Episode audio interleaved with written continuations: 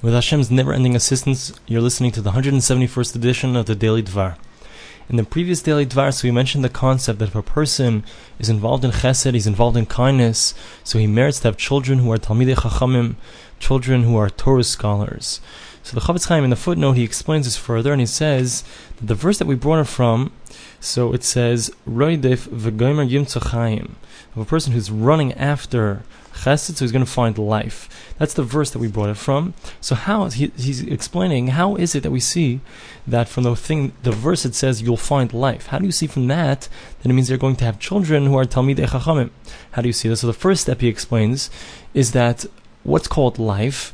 So he brings down from a different pasuk that the verse says, Ki moitzi matzachaim, those who have found me. This is referring to Torah, to the wisdom of Torah. Those who have found the wisdom of Torah have found life. Thus we see that life is referenced to Torah. So now he says, so how do you know that that's talking about the child of a person? Maybe it's the person himself finding Torah. Maybe it's the person who does tzedakah, he does kindness to others, so he himself merits to become a Talmid Chacham, a scholar, a Torah scholar. How do we know that it's going on his children? So he explains that there's a concept that a person who has no children is considered like he's dead. So if a person has children, then it's considered that he's alive. So when the verse says that a person who runs after kindness, he's going to find life, so it has two explanations of those words. First of all, it means he's going to have children, which is represented by the fact that he's considered alive, because only a person who has children is considered alive. And second of all, those children are going to be Talmidei Chachamim, they're going to be righteous Torah scholars. Now, something very interesting that he points out, which we actually learned previously when we were learning the Sefer Shem Olam, so the Chofetz Chaim stresses the fact that there are people who are very careful and they're looking for all kinds of different ways, different segulahs, called the mystical ways to have children, different things that they do, and they'll pay tons of money for them, and they'll go out of their way in order to find these things, in order to have children.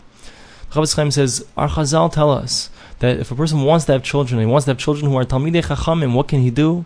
All he has to do is do tzedakah, do kindness, do chesed. If a person is involved in kindness, our Chazal tell us, he will have children. He'll have children who are Talmidei Chachamim, not just is he going to have children. Another thing that he points out is a person, what kind of chesed should he do? So the type of chesed, the kindness that he should do is to help people, let's say, who are poor, don't have the ability to send their children to learn. So by helping out those people, to be able to send their children to Torah schools, so that support, let's say a person gives money to a day school or to a yeshiva, thus enabling a child who can't afford to come to that school to be able to come and to learn Torah. So the merit of such kindness has the ability to bring a person his own children and to merit that his children will be Torah scholars.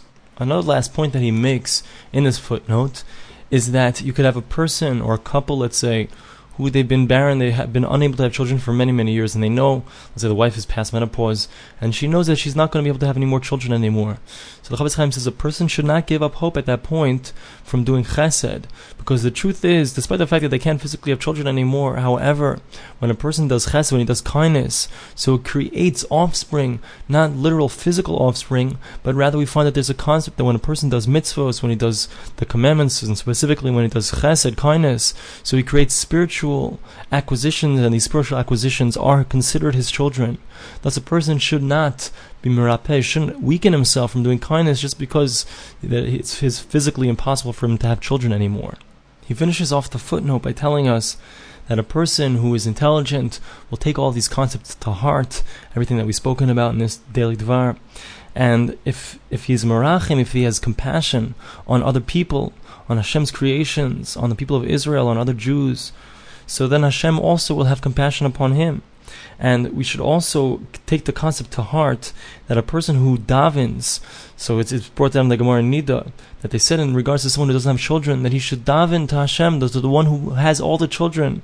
Hashem is the one who created all of us, He's the one who created the ability to have children, He's the one who gives, He's the one who holds that key for someone to be able to have children. So if a person doesn't have children, heaven forbid, so the way to go about it is to pray, to daven, to mispal to Hashem, to ask Him to have rachamim, to have rachmanus, to have mercy upon him, and if he has compassion on other people, so Hashem will also have compassion on him, like we said. And the final thing that he says in this footnote is that there's a concept when a person does kindness, so his tefillos, his prayers, have much more efficacy. So what happens when a person does kindness and he combines that with prayer, he combines that with tefillah to Hashem, so then Hashem certainly will answer his prayers and grant him his wish to have children. Thanks for listening to the Daily Dvar.